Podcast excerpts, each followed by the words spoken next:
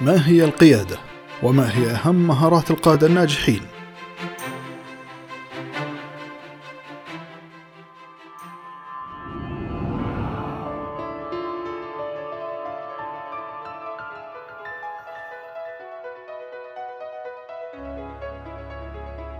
حياكم الله حديثنا اليوم عن مهارة القيادة وكيف يمكن أن ندركها وما هي أساليب القيادة وما هي أهم المهارات التي يمتلكها القادة عادة؟ يقول وارن بينس إن القدرة على تطوير وتحسين مهاراتهم هي ما يميز القادة عن التابعين. ما هي مهارة القيادة؟ في الحقيقة هي موضع نقاش واسع ولكن من الواضح أنها تعني القيادة بفاعلية وهي تعتمد على العديد من المهارات ويختلف القادة عموما بأساليبهم القيادية ولا توجد عادة طريقة واحدة صالحة.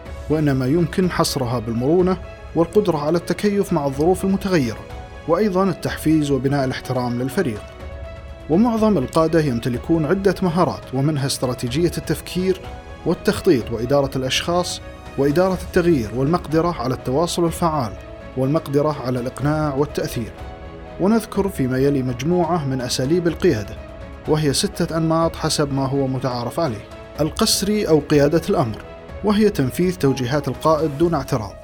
القيادة المتوازية وهي تنفيذ التوجيهات بشكل متزامن مع عمل القائد. القيادة بالثقة وهي منح الثقة للفريق للعمل بكامل صلاحياته مع القائد. القيادة بروح الانتماء وهي ترك روح الانتماء والمبادرة تكون من الفريق. القيادة بالرأي وهي أخذ رأي الفريق لتنفيذ ما يلزم من إجراءات القيادة بالتدريب وهي إجراء التدريب من القائد لتأهيل الفريق معه على تنفيذ عمل معين كيف يتم تطوير القادة؟